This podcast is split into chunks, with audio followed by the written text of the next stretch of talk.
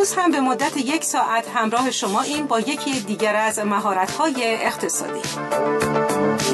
موضوع برنامه امروز ما استعدادها و اهداف شغلی است کارشناس برنامه امروز ما جناب آقای دکتر رضا فضلی صالحی هستند مدرس مهارت‌های کسب و کار.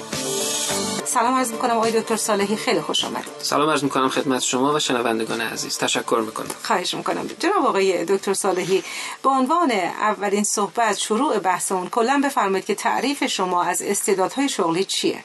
خیلی ممنون. من قبل از اینکه شروع به صحبت بکنم اگه اجازه بدین بحثم رو با یه خاطره شروع بکنم. من یادم میاد که یه موقع دانشجو بودم. بعد یک استادی داشتیم یه خانم دکتری بود در سن مثلا 35 36 سالگی بسیار فعال بسیار موفق. و این شخص یه روز که داشت با همکارش درد دل می‌کرد می‌گفت که اگر من یه بار دیگه به دنیا میومدم می‌رفتم رشته هنر میخوندم. بله. خیلی این موضوع برای من جالب بود. واقعا منو به فکر فرو برد. که چطور میشه که اولا اون شخص موقعی که در واقع انتخاب رشته می‌کنه دقیقا متوجه استعدادها و زمینه هایی که توشون می‌تونه موفق باشه نشده. و دو اینکه الان تو اوج جوانی تو اوج باروری و با انرژی خیلی زیاد همچنان توی یه کانالی افتاده که تصور می‌کنه که تا آخر عمر در طول این تونل و در طول این کانال باید بره تا به انتهای زندگی برسه. در واقع استعدادهایی که در زمیر ناخودآگاهش نهفته است رو انکار می‌کنه. استعداد رو من به این صورت تعریف می‌کنم که استعداد توانایی فطری است که به یادگیری کمک می‌کنه. منتها همینطوری که یک ظرف و مظروف میبایست با همدیگه مچ بشن استعداد هم میبایست با آموزش مچ بشه تا به یک چیزی برسد به نام توانمندی. حالا من این رو با یک آماری خدمتون شروع می‌کنم. سازمان گالوب که یک سازمان تحقیقاتی است یک ارزیابی کرد در سرتاسر سر جهان در رابطه با چگونگی بهره بردن از استعدادهای ذاتی. بله. از ده میلیون نفری که پرسشنامه تهیه شد دیدن که هفت میلیون نفر اونها گفته بودن که ما معتقدیم از استعدادهای ذاتی ما استفاده نشده. می‌دونید این چه آماریه؟ می‌دونید چی رو به ما نشون میده؟ در واقع به این معناست که 70 درصد از افرادی که ما تو جامعه می‌بینیم اعتقاد دارند که به شکوفایی نرسیدن. این به این معناست که ما چقدر در معرض خطر افسردگی هستیم. چقدر در معرض خطر رسیدن به پوچگرایی هستیم. اینها مطالبیه که میبایست روش کار بشه. بله. یک بحثی هستش توی روانشناسی شاید حتما شنیده باشید به نام پیشنویس. قاعدتا حتما شنیدید که میگن انسان تا شش سالگی در واقع اون مهارت ها و ظرفیت هاش درونش تکمیل تکمیل میشه که در اثر ارتباطاتی است که با محیطش داره ارتباطاتیه که با پدر و مادرش داره و غیره. یه تحقیق پژوهشی لانگیتودنال یعنی طولی توی نیوزلند انجام شد. افراد بچه های سه ساله رو تست کردن ببینن که تو حوزه های مهارت های اجتماعی چگونه سمت و سوگیری هایی دارن. بعد اونا رو در طول زندگی مورد مطالعه قرار دادن. 23 ساله که شدن دوباره همون تست ها رو ازشون کردن. دیدن که به لحاظ سمت و سوگیری های مهارت های اجتماعی خیلی تغییری نکرده بودن. یعنی کاملا مشخص شد که پیشنویس زندگی ما از بدو در واقع حالا اون 3 4 سالگی و 6 سالگی قبل از 6 سالگی شکل می‌گیره و تا آخر عمر هم ادامه پیدا می‌کنه. حالا بحث من این هست که اصولا استعدادهایی که قبل از 6 سالگی شکل می‌گیره رو ما چگونه بیایم مدیریت بکنیم؟ کلمه مدیریت استعداد خودش به سه بعد اشاره می‌کنه. اولین بعد کشف استعداده اینکه ما بله. ببینیم که چه زمینه هایی هستن که ما تو اونها خوب هستیم. دومین بعد کشف ضعف یا کمبودهای استعداده. تو کدوم زمینه ها کدوم حوزه هستن که ما واقعا نقص داریم؟ و بعد سومش بعد آموزشه که این آموزش هم می‌تونه تو حوزه استعدادهای عالیمون باشه هم می‌تونه تو حوزه مناطقی باشه که ما تو اون حوزه ها ضعف داریم. منتها نکته که وجود داره اینه که معمولا میگن به جای اینکه ما تلاش بکنیم که مدام بریم روی اون استعدادهای ضعیفمون اون مناطقی که واقعا توش ضعف داریم کار بکنیم و اونا رو آموزش بدیم یه راه خیلی خوب دیگه اینه که ما این سکان کشتی رو که در طول این زندگی داریم به جریان میبریمش این رو حرکت بدیم و به سمتی بدیم به تونلی بدیم که توی اون حوزه قوی تریم به این شکل در واقع ما موفق میشیم که زندگی شادتر و بسیار موفقتری رو داشته باشیم. تا حوزه هم تا جایی که می‌تونیم هم شاید بتونیم از اون حوزه هایی که تو اونها ضعف بیشتری داریم پرهیز بکنیم تا اون قدری هم که فکر می‌کنیم که نمیشه خب رو آموزششون تلاش بکنیم. من به یه نکته دیگه اشاره بکنم. تئوری زالتمن رو احتمالا خیلیاتون می‌دونید. زالتمن توی حوزه رفتار مصرف کننده و مسائلی مثل اون خیلی تحقیق داشته. الگوهایی هستن که انسانها از اونها در واقع پیروی می‌کنن. یکی از اون الگوها تعادله. میگم که انسان ها تلاش می‌کنن در ابعاد مختلف زندگیشون تعادل بدن. مثلا کسی که توی حوزه کاریش به موفقیت زیادی نرسیده و اونقدر به لحاظ روحی ارزایش نکرده تلاش می‌کنه که اونقدر توی اون حوزه بتونه به لحاظ مالی موفق بشه که بیاد در ابعاد مالی که یک بعد دیگری از زندگیشه اون ناکا... اون کاستی ها و عدم موفقیت ها رو جبران بکنه. اتفاقی که میفته اینه که اون مدام داره تلاش می‌کنه متها بلافاصله بعد از اینکه اون ماشین سواریش تموم میشه بلافاصله بعد از اینکه اون سفر خارجیش تموم میشه دوباره برمیگرده سر جای اولش و باید صبح بره سر همون کار قبلیش. بنابراین هیچ وقت نمی‌تونه به اون درجه از شادی و رضایت درونی که دوست داشت برسه. بله. جناب آقای دکتر صالحی حالا آیا مقطع سنی خاص در نظر گرفته شده برای اهداف شغلی؟ یعنی می‌خوام اینو بپرسم که در کدوم مقطع سنی می‌تونیم اهداف شغلی رو در نظر بگیریم؟ در همه مقاطع یا یه مقطع خاصی من خیلی دوست داشتم که در ابتدای برنامه به این نکته اشاره بکنم. ببینید برنامه‌ای که ما امروز در نظر گرفتیم این گونه نیست که من بخوام در رابطه با اهداف در واقع افرادی صحبت بکنم که مثلا فرض کنید که در مقطع کنکور قرار دارن یا می‌خوان انتخاب رشته دانشگاهیشون رو بکنن. یا حتی پایینتر از اون. منظور من در واقع یک فرایندی است که در طول زندگی جریان داره. اگه دقت بکنید ما موقعی که بچه هستیم همانندسازی می‌کنیم و ایفای نقش می‌کنیم. موقعی که بعدا انتخاب رشته می‌کنیم به دانشگاه میریم و با اون مسائل سر و کار داریم. بعد که وارد جامعه میشیم در طول مسیر شغلی که توی سازمان توی شرکت طی می‌کنیم باز هم با هدف گذاری ها و اهداف شغلی مختلف دست و پنجه نرم می‌کنیم. درست. اینا تمامشون در روی یک پیوستار قرار می‌گیرن. حالا من تلاش می‌کنم این نکته رو کمی باز بکنم. ببینید اولین مرحله که انسان طی می‌کنه مرحله رشده که از تولد تا سن 14 سالگی طول می‌کشه. توی این مرحله کودک از طریق یک سری از بازی هایی که انجام میده می‌تونه به ما این نشان رو بده که به کدوم حوزه ها علاقه منده اگه دقت کرده باشین بچه های همسایه که جمع میشن ممکنه مثلا یه سری از بچه ها برن اسباب بازی همدیگه رو باز کنن ولی یه سری از بچه ها هستن که میان همدیگه رو تشویق می‌کنن که با همدیگه نمایش درست کنیم. یا مثلا فرض بکنید که شما یک پازل یا یک صفحه نقاشی رو بدید دست یک بچه. ببینید بعضی از بچه ها دوست دارن با پازله بازی کنن بعضی ها دوست دارن که قلمو رو بردارن و شروع بکنن روی بوم نقاشی در واقع شکل بکشن. بله. خب حتما راست مغزی و چپ مغزی رو می‌شناسید. می‌دونید که بعضی از افراد از مغز راست خودشون پیروی می‌کنن که در واقع همون مغز شهودی ماست مغز خلاقانه ماست و مغزی که به ما اون دیدگاه های رهبری مسائل فرض بفرمایید که شهودی مثل خلاقیت های هنری و غیره رو میده. اما مغز چپ ما که مغز تحلیلگر ماست مغز منطقی ماست همون مغزیه که ما باهاش مهارت فنی مهارت مهندسی و مسائل مدیریتی و کمی رو باهاش کار می‌کنیم. توی سنین رشد میشه اینها رو detect کرد و بعدا در واقع بچه رو به اون سمت هدایت کنم. من فقط یک ادامه ارز بکنم بر عرایزم در خصوص مقاطع مختلف سنی و بحث هدف گذاری های شغلی مرحله پس از در واقع رشد مرحله مکاشفه هست که ما تقریبا 15 تا 24 سالگی رو می‌تونیم به صورت فرض بکنیم. این مرحله مرحله ایه که ارزش ها و رغبت های افراد براشون مفهوم بیشتری پیدا می‌کنه. بله. فرصت های شغلی رو مرور می‌کنن دوره های کارآموزی میرن. یواش یواش شغلی رو انتخاب می‌کنن و به صورت آزمایشی برای یه مدت شروع می‌کنن به کار کردن. مرحله بعدی رو میگیم مرحله استقرار. از 25 سالگی تا 44 سالگی حدودا هست. درسته. که حدودا 25 تا 30 سالگیش به این میگذره که در صورت رضایتی که ما از شغلمون پیدا کردیم ادامش میدیم. اگر که رضایت حاصل نشده بود تلاش می‌کنیم برای تعویزش سی و یک تا چهل, چهل و چهار سالگی. تقریبا به این صورت فرض میشه که دیگه ما رضایت رو پیدا کردیم و تلاش می‌کنیم برای تثبیت شغل. این تثبیت شغل شامل یک سری از فرایندها و مسائل میشه. مثل مثلا خلاقیت هایی که میبایست بروز بدیم نوآوری هایی که باید تو محیط کار داشته باشیم و بحث رقابت با همکارانی که توی محیط کار پیش میاد و برای ترفیع گرفتن لازم هستش. در مرحله بعد از اون ابقا پیش میاد که 45 تا 65 سالگی هست. فرد تلاش می‌کنه که شغلش رو ابقا بکنه چون خیلی موفق در واقع با تجربه شده توی شغلش طبیعی که خیلی هم موفقتر عمل می‌کنه کمتر مخاطره می‌کنه. و معروفه که میگن این قسمت بارورترین دوران کاری یک فرده. چرا؟ برای اینکه مثلا کسی هم که بچه داره دیگه بچه‌هاش بزرگ شدن و دیگه می‌تونه به, به, کار مورد علاقش بپردازه. در مرحله نهایی مرحله افول هست که 65 سالگی به بالا هست که دیگه فعالیت کاهش پیدا می‌کنه و فرد میره به سمت اشتغال توی شغل‌های سبکتر و بازنشستگی. بله. آیه دکتر صالحی گاهی اوقات برای همه ما پیش میاد که پیش خودمون فکر می‌کنیم که از کجا بدونیم که شغلی بر... چه شغلی برامون مناسبه. حالا از سطح تحصیلات دوران راهنمایی و حالا بعد دبیرستان و دانشگاه حتی رشته تحصیلی اون رو هم انتخاب می‌کنیم. اما شک داریم که آیا این رشته تحصیلی مورد علاقه ما هست یا نه. بعضی فقط برای اینکه دانشگاه رفته باشن یک رشته رو انتخاب می‌کنن بله. قبول میشن وارد دانشگاه میشن ولی بعد شغلی رو که انتخاب می‌کنن یا شغلی که براشون پیدا میشه کاملا متضاد است با اون رشته تحصیلیشون.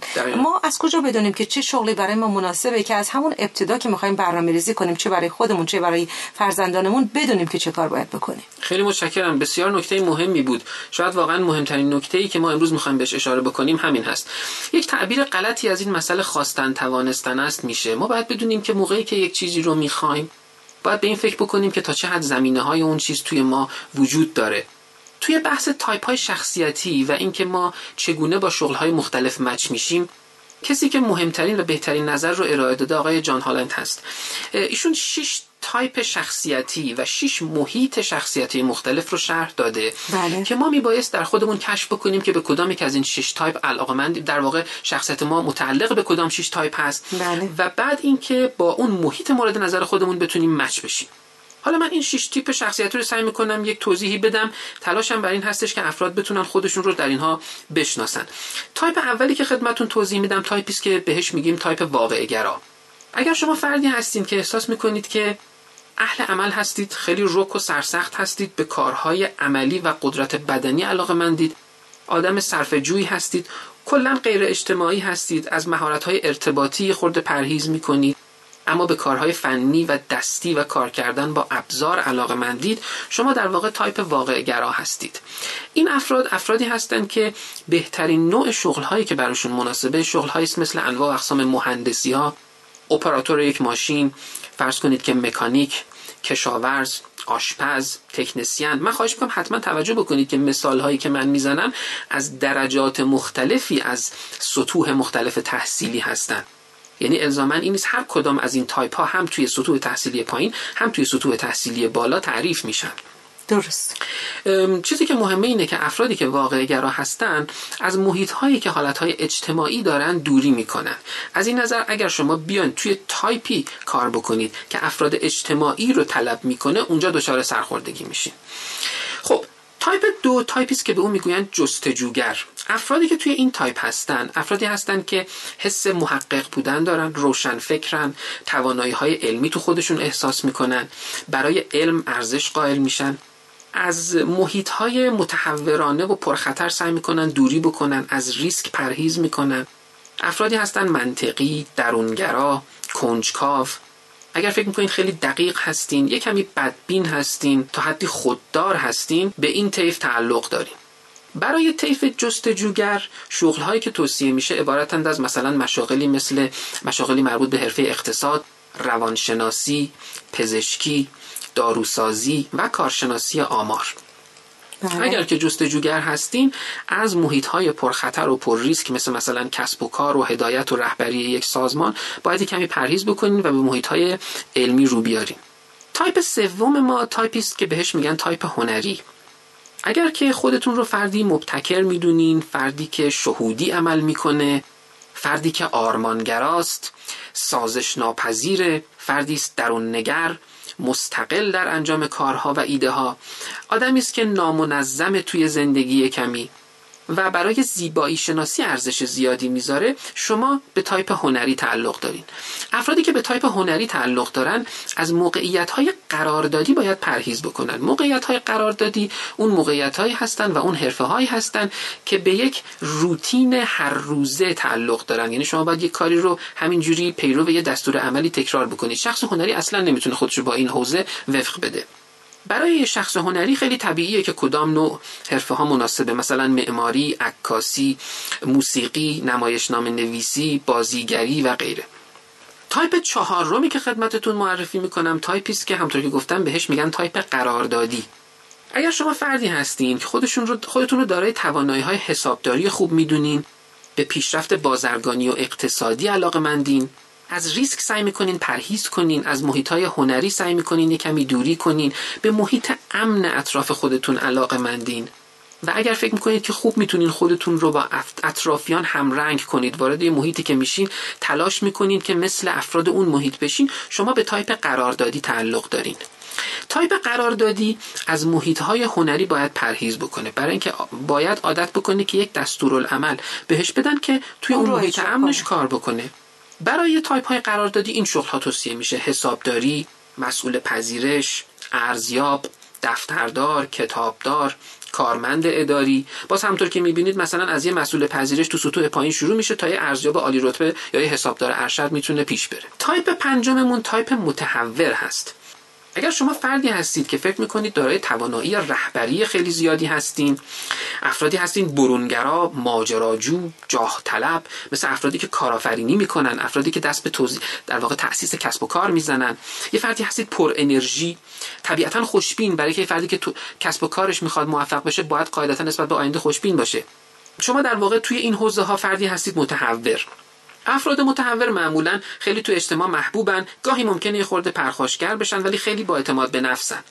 توی اون حوزه خیلی جالبه که تمام شغل هایی که مربوط به سرپرستی، مدیریت و ریاست میشه شغل های متحورن اما خیلی از شغل های دیگه که کاملا از توی این حوزه هست دور هستن هم باز به حوزه متهور تعلق دارن. مثلا فرض بفرمایید که مهماندار هواپیما راهنمای تور.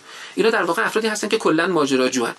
یا مثلا مهندسین فروش وکلا اینا همه افراد تایپ متحور هستن. تایپ متحور میبایست از محیط های جستجوگر و محیط های خیلی دقیق علمی کمی دوری بکنه. بله. و در نهایت تایپ ششم. تایپ ششم که آخرین تایپ هست تایپ اجتماعی هست. اگر شما فردی هستین که خیلی سخاوتمند و مهربان هستید مبادی آداب هستید مشوق و مربی خوبی هستید معلم و مدیر آموزش خوبی هستین اینا در واقع تایپ های اجتماعی هستن. تایپ های اجتماعی خیلی توانایی مکانیکی و علمی ندارن. یعنی از اون تایپ واقع گرا دور باید بشن. بله. شغلای خوبی هم که برای اینا توصیه میشه طبیعتا همون آموزش هست مدیریت آموزش هست مصاحبهگر شغلی مشاورای خوبی میشن. حتی ورزشکارای حرفه‌ای خیلی هاشون اجتماعی هستن برای که مدام باید با رسانه ها در تماس باشن. و پرستاران. اینها هم کسانی هستند که نسبت به کمک کردن به مردم و حضور در محیط اجتماعی خیلی علاقمند هستند. پس در نتیجه می‌گیریم آقای دکتر صالحی که اگر بدونیم که از چه تیپ هستیم تیپ یعنی تیپمون شخصیتمون رو شناسایی بکنیم می‌تونیم شغلمون رو هم متناسب با همون انتخاب بکنیم. درسته؟ دقیقاً. منتها نکته رو بعد خوب دقت بفرمایید. ببینید معمولا ما ترکیبی هستیم از دو تایپ. افراد خاصی توی جامعه پیدا میشن که یک تیپ مشخص رو تشکیل میدن. اونها افراد خیلی خاصی هستن و تا حدی هم البته افراطی میشه که خب قاعدتا توی محیط کسب و کار خودشون می‌تونن خیلی هم موفق باشن. ولی عموم ماها ترکیبی از دو تیپ هستیم. چیزی که مهمه اینه که بدونیم تایپ خودمون رو با محیطی که می‌خوایم توش بریم هماهنگ بکنیم. یه نکته هم اشاره بکنم. ببینید توی تشکیل تیپ ها هم وراثت موثره هم فعالیت ها و علایقی که توی بچگی ماها داشتیم. محیط خونه و مدرسه و بستگان و دوستان هم موثره. دو تا یافته رم ذکر بکنم. آقای جان هالند در واقع به یک نکته اشاره می‌کنن. یک تستی کردن از مردم توی این حوزه به دو یافته رسیدن. یکی اینکه بین شغل پدرها و شخصیت فرزندانشان رابطه وجود داشت. یعنی در واقع مثلا یک پدری که شغلش در حوزه جستجوگر بود و یک محقق علمی بود صرف نظر از اینکه خودش چه تایپی بود پسرش به اون تایپ تعلق می‌گرفت که در نتیجه این بود که توی اون محیط زیاد حضور پیدا می‌کرد. یه نکته اینه که رابطه مثبتی بود بین تحصیلات بالاتر و تیپ شخصیتی. یعنی کسانی که تایپ شخصیتی خودشون رو با جامعه match کرده بودن به سطوح بالاتر تحصیلات هم رسیده بود بله خیلی متشکرم آقای دکتر صالحی. می‌خوایم بریم به سراغ پیامک های دوستان عزیزمون. ممنون از این همه اظهار لطف و محبتتون نسبت برای مهارت های اقتصادی. واقعا ما انرژی می‌گیریم از ارتباطی که شما دوستان با ما برقرار می‌کنید. پیامک های زیادی داشتیم که سراغ استاد شعبانعلی رو گرفته بودند. حقیقت این هستش که ایشون تماس گرفتن با برنامه با سردبیر برنامه خانم میرچی. خیلی خیلی سلام. سلام ویژه به همه شنوندگان عزیز و علاقمندان به این برنامه رسوندن. ان ما هفته آینده در خدمتشون خواهیم بود. اما توفیق حاصل شد که این هفته در خدمت جناب آقای دکتر رضا فضلی صالحی باشیم. مدرس مهارت های کسب و کار و از از اطلاعات ایشون از معلومات ایشون و از توضیحاتشون در خصوص استعدادها و اهداف شغلی هم بهره مند بشیم برای خیلی سپاسگزارم از شما دوستان عزیز. ان ما هفته آینده باز هم از وجود جناب آقای شبان علی استفاده خواهیم کرد. و اما بریم سراغ پیامک های شما دوستان عزیز. گفتن که آقای دکتر در مورد راست مغزی و چپ مغزی اشاره داشتید. میشه توضیح بیشتری بدید در این زمینه؟ خواهش می‌کنم خیلی متشکرم. همطور که عرض کردم خدمتتون دو نیم کره مختلف مغز القا کننده مهارت های مختلفی در ما هستند و معمولا هر کدام از ماها به سمت دریافت از یکی از این دو نیم کره گرایش بیشتری داریم. بله. نیم کره راست مغز القا کننده مهارت است که با حس شهودی عجینه.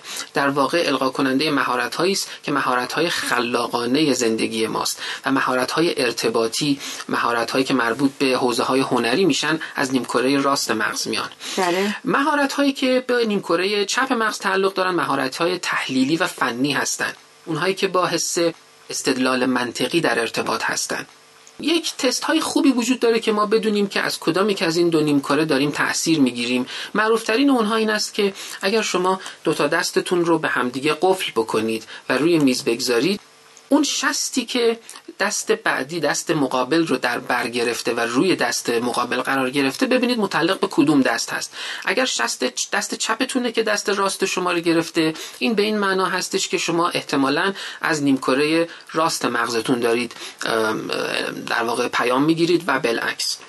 به هر حال عمده مردم یک تلفیقی هستند از این دو تا عده هم هستند که به صورت مساوی از این دو تاثیر می‌گیرن. بله بسیار خوب. پیامک های جالبی بعضی اوقات رسیده از پیامک که به دست ما رسیده. بعضیاش واقعا خیلی جالبه خوبه بهش بیشتر بپردازیم. عزیزی نوشتن که من 26 ساله هستم و هنوز نتونستم شغل مناسبی برای خودم انتخاب کنم. فقط می‌دونم که دوست دارم برای خودم کار کنم ولی نمی‌دونم چطور و از کجا شروع کنم. بله تشکر می‌کنم. افرادی که به این حوزه تعلق دارن در واقع توی همون تیپ متحور هستن افرادی که کارآفرین هستن. ما الان همونطور که می‌دونید اصلا یک رشته دانشگاهی داریم به نام entrepreneurship که در واقع همون کارآفرینی هست افرادی که توی این حوزه و تأسیس کسب و کار موفق هستن. چیزی که مهمه اینه که شما اول این رو بدونید که به احتمال زیاد به تیپ متهور تعلق دارین. بنابراین توی حوزه های مدیریت و رهبری احتمالا بهتر هستین. اما طبیعیه که صرفا با یک مصاحبه یک دقیقه یا با یک دو سه جمله توصیفی نمیشه به این حوزه پاسخ گفت. من توصیه می‌کنم که از مشاوران شغلی که توی مؤسسات مشاوره کار می‌کنن بهره بگیرید تا متوجه بشید. بله. خیلی متشکرم. آقای دکتر اصلا میشه یه نفر از این شش شخصیتی که شما فرمودید چند تاش رو با هم دیگه داشته باشه. چون من مثلا پیامک اومده 0933 چهار هزار و پنج. گفتن از این شیشتایی که گفتید من یک و دو و سه و پنج هستم و الان گیج شدم که چه کار باید بکنم. ارز کنم خدمتتون که معمولا ما تلفیق از دو الا سه تیپ مختلف هستیم. معمولا به این صورته که ما دو تیپ درمون قالبه و یک تیپ دیگه هست که به صورت جانبی اون رو ساپورت می‌کنه. ولی اینکه بیایم به همه تعلق داشته باشیم خب واقعیتش اینه که اینطوری خیلی نیست. یعنی واقعیتش اینه که هر کدوم از ماها موقعی که تو خودمون دقیق بشیم می‌بینیم که حتی اکثر دو تا از این تیپ های مختلف هستن که ما موقعی که وارد اون محیطا میشیم احساس راحتی می‌کنیم. من به این دوست عزیز توصیه می‌کنم که صرف نظر از در واقع توجهی که روی خودشون دارن به محیط های این مدل ها توجه بکنن. ببینن که اگه به فرض مثلا اگر وارد یک محیط جستجوگر بشن مثل یک آزمایشگاه تا چه حد احساس راحتی می‌کنن؟ اگر وارد یک محیط مثلا متهور بشن مثل مثلا هیئت مدیره یه شرکت ها بخوان اونجا function بکنن اونجا چقدر احساس می‌کنن. صحیح. بله. حتما اون وقت زودتر خودشون رو می‌شناسن. و شناخت محیط ها مهمه. بله. 0917 52 45 گفتن که من در نه گفتن مشکل دارم و اگر کسی از من چیزی بخواد که بدونم مستحقه حتی اگر خودم هم مشکل داشته باشم سعی می‌کنم که مشکلش رو حل کنم. کدوم تیپ هستم؟ ارز کنم خدمتتون که این به حوزه های روانشناختی مربوط میشه که یه کمی جدا میشه از بحث تیپ های کاری. یعنی اگر ما بخوایم روی این بحث استدلال بکنیم و یک تیپی رو برای شخص معین بکنیم احتمال اینکه دچار اشتباه بشیم زیاده. من توصیه می‌کنم که مشاوره های بیشتری در واقعشون انجام بدن که بتونیم به یک جواب درست برسیم. بله. 0915 34 78 نوشتن که ببخشید. نوشتن با توجه به اینکه فرمودید ظرفیت شناسی استعداد از حدود سن 6 سالگی تکمیل میشه سوال من اینه که جایگاه آموزش و پرورش و خانواده در کشف و باروری استعداد کجاست و چه راهکار اجرایی برای این امر اندیشیده شده؟ قطعا خیلی موثره. من برای اینکه به این حوزه بتونم خوب پاسخ بدم به یک یافته اشاره می‌کنم. یک تحقیق شد در دنیا دیدن که همونطور که می‌دونید خب یه سری از افراد هستن که به صورت دیداری یاد می‌گیرن. بعضی از افراد هستن که به صورت شنیداری یاد می‌گیرن. حتما این چیزها رو می‌دونید. یه دی از افراد هم هستن که دوست دارن با ابزار کار کنن تو فعالیت های گروهی شرکت کنن با دستاشون یه چیزی رو بسازن تا یاد بگیرن. اومدن یه تحقیقی کردن تو دنیا دیدن که افرادی که به زندان ها میرن و کارهای خلاف انجام میدن بیشتر تو حوزه افرادی هستن که دوست دارن کاری رو انجام بدن و تو فعالیت های گروهی شرکت بکنن. خوب که دقت کردن دیدن ریشش به آموزش پرورش برمیگرده. چرا؟ برای اینکه توی آموزش پرورش ها معمولا توی مدارس اگه دقت بکنید به ما کارهایی داده میشه که یا دیداریه مثل خوندن کتاب دادن امتحان یا شنیداریه مثلا گوش کردن به درس معلم پرسش و پاسخ و غیره. این است که اون افرادی که دوست دارن با دستاشون کار کنن تو فعالیت گروهی شرکت کنن و بازی بکنن تا یه چیزی رو یاد بگیرن یواش یواش کنار میرن و از تحصیل زده میشن. خیلی خیلی مهمه که توی سیستم آموزش پرورش به این نکات دقت بشه که بتونه استعدادها رو به باروری بشونه. بله خیلی متشکرم. خسته نباشید دکتر صالحی. حالا جناب آقای دکتر برگردیم به سوالی در همین زمینه. ما شغلی رو انتخاب می‌کنیم خب؟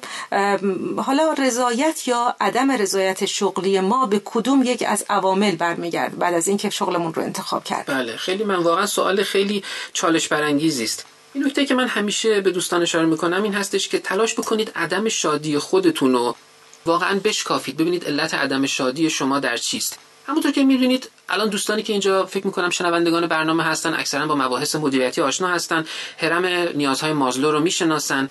ولی یک تحقیق شد توی حوزه سازمانی که ببینیم این هرم نیازهای مازلو موقعی که میاد توی یه حوزه سازمانی توی حوزه شغل به چه تعابیری می شود انجامید. حالا من اینا رو براتون سعی می کنم که بشکافم. همونطور که می‌دونید پایه‌ای ترین و ابتدایی ترین سطح نیازهای انسان نیازهای زیستیه. حالا توی حوزه شغلی و سازمانی این تعبیر می شود به مثلا دستمزد پاداش مزایا منافع جانبی.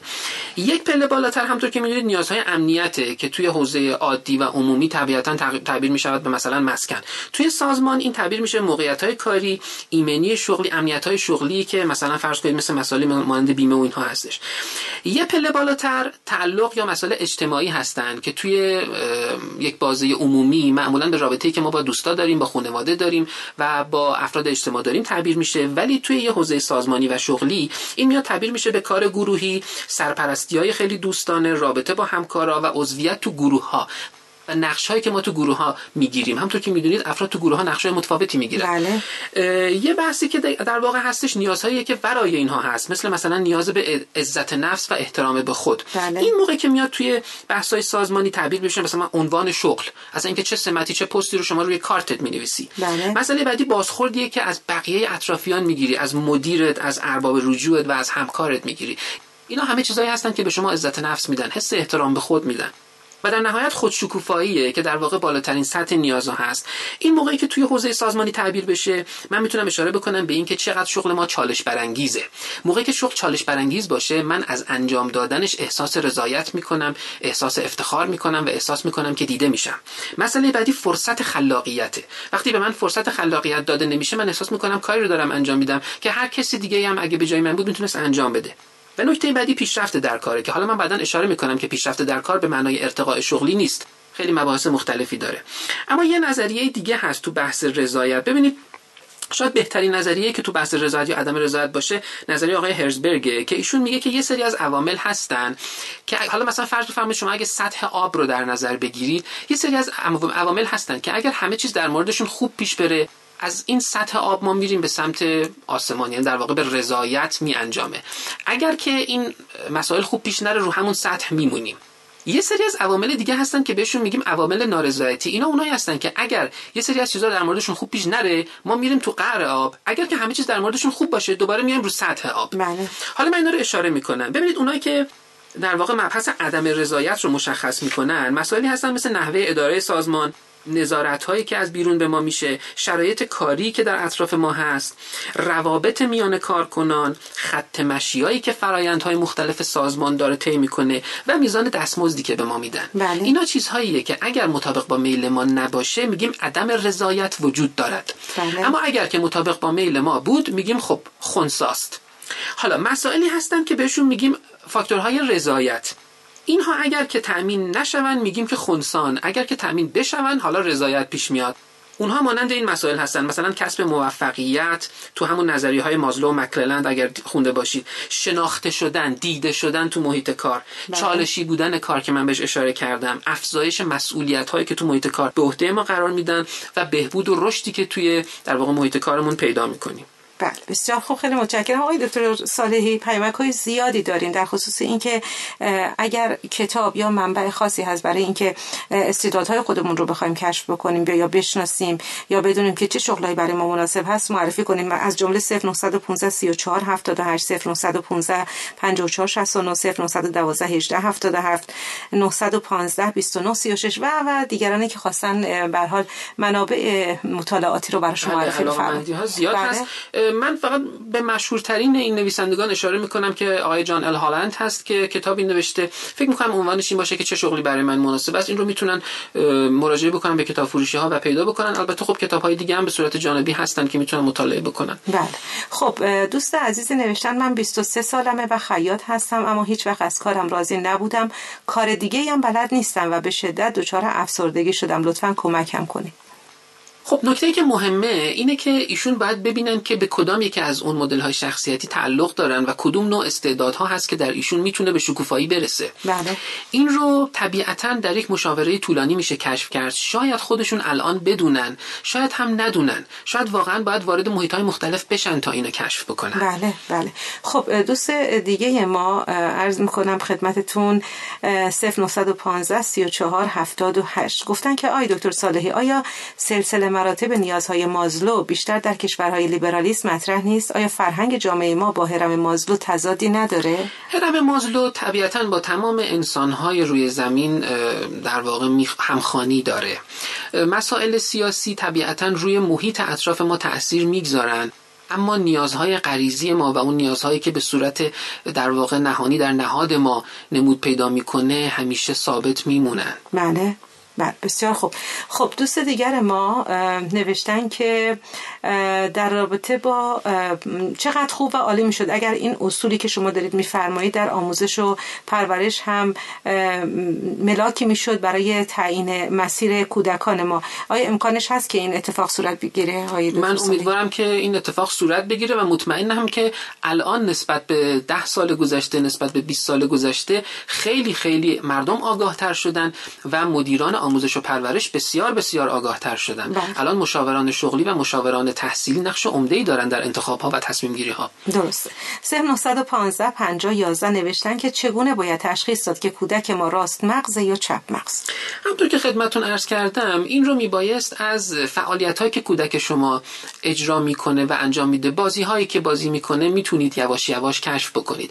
همونطور که خدمتون گفتم یکی از مدل های خیلی خوبش اینه که ببینید به کارهای فنی باز کردن اسباب بازی ها مثلا پازل چیدن علاقه منده. یا دوست داره مثلا یه بوم سفید یه کاغذ سفید بگیره و با قلم روش بکشه.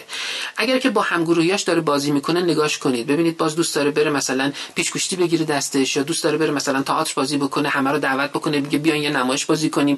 اینجوری میشه کار کرد. حالا باز روش های خیلی مختلف دیگه هست مثل اون قفل کردن دستان که خدمتتون گفتم و روش های دیداری دیگه رو میشه بحث کرد بعدا. بله. خب برگردیم باز به موضوع بحث امروزمون و سوال بعدی. آقای دکتر صالحی برای پیشرفت شغلی به چه نکاتی باید توجه کنیم؟ ضمن که خودتون هم اشاره کردید می‌خواید در مورد صحبت کنید. حالا بله. وقتش رسیده بفرمایید خواهش خواهش می‌کنم. اولین نکته که من خدمتتون اشاره می‌کنم اینه که یادمون باشه پیشرفت شغلی همیشه ارتقاء شغلی نیست. اینا رو با هم دیگه اشتباه نگیریم. گاهی عوض کردن نقش توی محیط کار هم پیشرفت شغلی به حساب میاد. بله. گاهی حتی دست کشیدن از کار برای یه مدت و توسعه مهارت های فردیمون هم پیشرفت شغلی به حساب میاد. ولی اینکه ممکنه به لحاظ مالی هم ما احساس زیانی در کوتاه مدت بکنیم. ببینید برای اینکه بتونیم پیشرفت شغلی داشته باشیم من یه چند تا توصیه می‌کنم. همیشه یه موقع هایی رو برای خودتون موعد قرار بدین. حالا مثلا هفته به هفته ماه به ماه حتی سال به سال. به این فکر بکنید که توی این موعد گذشته مثلا فرض کنید ماه گذشته سال گذشته دستاوردام چی بود؟ چه چیزایی یاد گرفتم؟ از این به بعد مثلا توی موعد بعدی چه چیزی رو می‌تونم تغییر بدم؟ اگه احساس کردید که با اون موعد قبلی فرقی نمی‌کنه احتمالا دور بعدی هم همین ها تکرار خواهد شد یه مشکلی هست. یه نکته دیگه بحث شناخت ضعف و فرصتایی که داریم. باید بدونیم ضعفمون چیه چه جوری می‌تونیم اصلاحش بکنیم؟ چه فرصتهایی توی محیط کارمون وجود داره که اگه ما اونا رو بقاپیم ما رو بیشتر به سمت هدفمون هدایت می‌کنه؟ بله. چه گرایش و توانمندیایی توی ما در حال به وجود اومدن هستن توی این دوران که اگه روشون فوکوس بکنیم توی آینده می‌تونیم اونا رو توسعه بدیم ازشون بهره برداری بکنیم یه مبحث دیگه بحث باورهای ماست. گاهی ما باورهای منفی داریم که ما رو از آماده شدن در برابر چالش های آینده یه جوری باز میداره. اونا رو باید پیدا بکنیم. من سعی می‌کنم حالا باز به اونا اشاره بکنم. انگیزه هایی که داریم.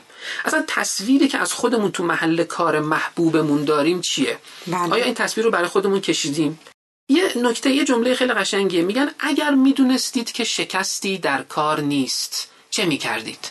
این تصویر رو تو ذهنتون مجسم بکنین بعد برید دنبالش تلاش بکنید که همون کار رو انجام بدید. من معمولا کلاسای سخنرانی که دارم به دانشجوها اینجوری میگم. میگم که ما مشکلمون اینه که موقعی که می‌خوایم سخنرانی بکنیم یه فیلمی رو داریم تو ذهنمون ران می‌کنیم مرور می‌کنیم از اون اتفاقاتی که ممکنه بیفته. مثلا من دارم تو ذهنم تصور می‌کنم که ممکنه سیستم صوتی تصویری شما الان قطع بشه. در صورتی که من میبایست یک فیلمی تو ذهنم پخش بکنم از اتفاقی که میبایست بیفته. یعنی خودم رو در بهترین حالت سخنرانی تجسم بکنم و بعد تلاش بکنم که بهش برسم. حالا نکته بعدی اینه که ما گام هامون رو چجوری طی بکنیم؟ اولین گام ما چه باشد؟ من توصیه که می‌کنم اینه که اول راه ها رو شناسایی بکنید.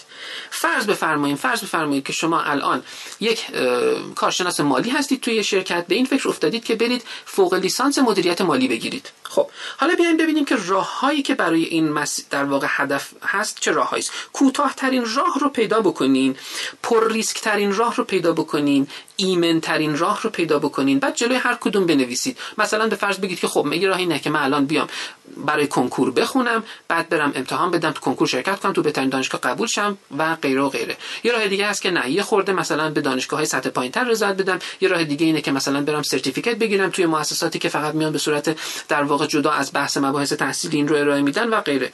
حالا بعد میام از بین اون گزینه ها انتخاب می‌کنیم. چه جوری میام میگیم که کارآمدترین برنامه ریزی که می‌تونم بکنم چیه؟ حالا این بر اساس چی معین میشه؟ همون نردبان اهداف زندگی هست که آقای شبانعلی هم توضیح دادن که برای بله. اهدافمون نمره گذاری می‌کنیم. بله. رو نمره که برای اهداف مختلفمون گذاشتیم می‌تونیم تصمیم بگیریم که چه چیزهایی رو می‌تونیم فدای چه چیزهای دیگه ای بکنیم طبیعیه که مثلا اگه من بخوام یه راه درازی رو برم که به کنکور دادن و قبول شدن توی دانشگاه های خوب منجر بشه ممکنه که از اهداف مالی مجبور شم که صرف نظر بکنم.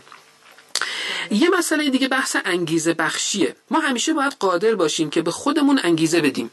یه مسائلی هستن که ما می‌تونیم تو اونها مدام مثل این لپتاپ هست که شما باتریشو می‌زنید به شارژ و مدام داره شارژ میشه. بله. زندگی ما هم همینطوره. مسائلی هستن که ما می‌تونیم به واسطه اونها مدام خودمون رو شارژ بکنیم. اما یه نکته رو فراموش نکنید. سه تا اصله که من میگم این سه تا اصل هیچ وقت نباید صدمه ببینه. اگه دنبال تغییر مسیرها هستید اگه دنبال قربانی کردن ها هستید سه تا چیزی که واقعا نباید صدمه ببینه یکی اصول و ارزش های شخصی خودمونه. یکی سلامتی مونه. یعنی مثلا اگر من قراره بودم دنبال کارم دنبال کنکور من بودم ولی نتیجهش این بشه که من آخرش فشار خون بگیرم خب اینجا به نظر من باید یه مقدار این بازه زمانی رو طولانی تر بکنم. بله. یه مبحث دیگه خانوادهمونه. خانواده نباید صدمه ببینن. یعنی اگه که مثلا این موضوع بیانجامد به این که خسارت مالی بخواد به خانواده بخوره من ترجیح میدم که این مقدار باز اون بازه زمانی طولانی تر بشه. درست. یه نکته دیگه هم که اشاره می‌کنم اینه که من همیشه توصیم اینه. میگم همیشه خودتون رو تو پنج سال بعد ده سال بعد 20 سال بعد تصور کنین و بعد به گذشته نگاه کنید. ببینید که این مسیری که در طول این پنج سال در طول این 20 سال پیمودید آیا دوست داشتین؟ آیا واقعا همون مسیری بوده که جدا از اول عمرتون تلاش می‌کردید بهش برسید؟ همون چیزی که شما رو شاد می‌کنه راضی می‌کنه. اگر که شما خودتون رو تو 20 سال دیگه قرار دادید برگشتید به عقب نگاه کردید. و بعد احساس کردید که بازم دارید حسرت می‌خورید بدونید که یه چیزی مشکل داره. بدونید که الان باید آستینا رو بالا بزنید. بله. بسیار خوب. خیلی متشکرم. سوال بعدیمون که فکر می‌کنم دیگه آخرین سوال باشه آقای دکتر. این هستش که حالا ما اگه متوجه بشیم که شغلی که بهش مشغول هستیم مناسب ما نیست چی کار باید بکنیم؟ ادامه بدیم بگیم نه حالا دست از این شغل اگر برداریم دیگه کار دیگه ممکنه گیرمون نیاد یا اینکه نه با اطمینان خاطر بریم به سراغ شغل دیگه و اون چیزی رو که بهش علاقه مندیم بگیریم. ببینید ما در مورد تغییر مسیرهای شغلی و تغییر شغلی باید بحث خیلی باز بکنیم. نکته که من بهش اشاره می‌کنم که معمولا برای تغییر مسیرهای شغلی یه سری موانع ذهنی هستن که دیکته می‌کنن به ما که شما میبایست متوقف بشید. این موانع ذهنی رو من سعی می‌کنم که اینجا باز بکنم. مهمترین و شایعترین مانع ذهنی که توی ذهن ما به وجود میاد این است که دیگه دیر شده. خیلی از ماها داریم به این موضوع فکر می‌کنیم که مثلا فرض کنید که الان من تو سن 35 سالگی هستم. الان دیگه به نظر می‌رسه که یه مقدار دیر شده من دیگه نصف مسیر رو رفتم. الان دیگه باید با همین تونل و همین کانالی که داره منو هدایت می‌کنه بریم جلو. آقای جورج الیوت میگه برای تبدیل شدن به کسی که ممکن بود باشید هیچ وقت دیر نشده. این رو من تکرار می‌کنم.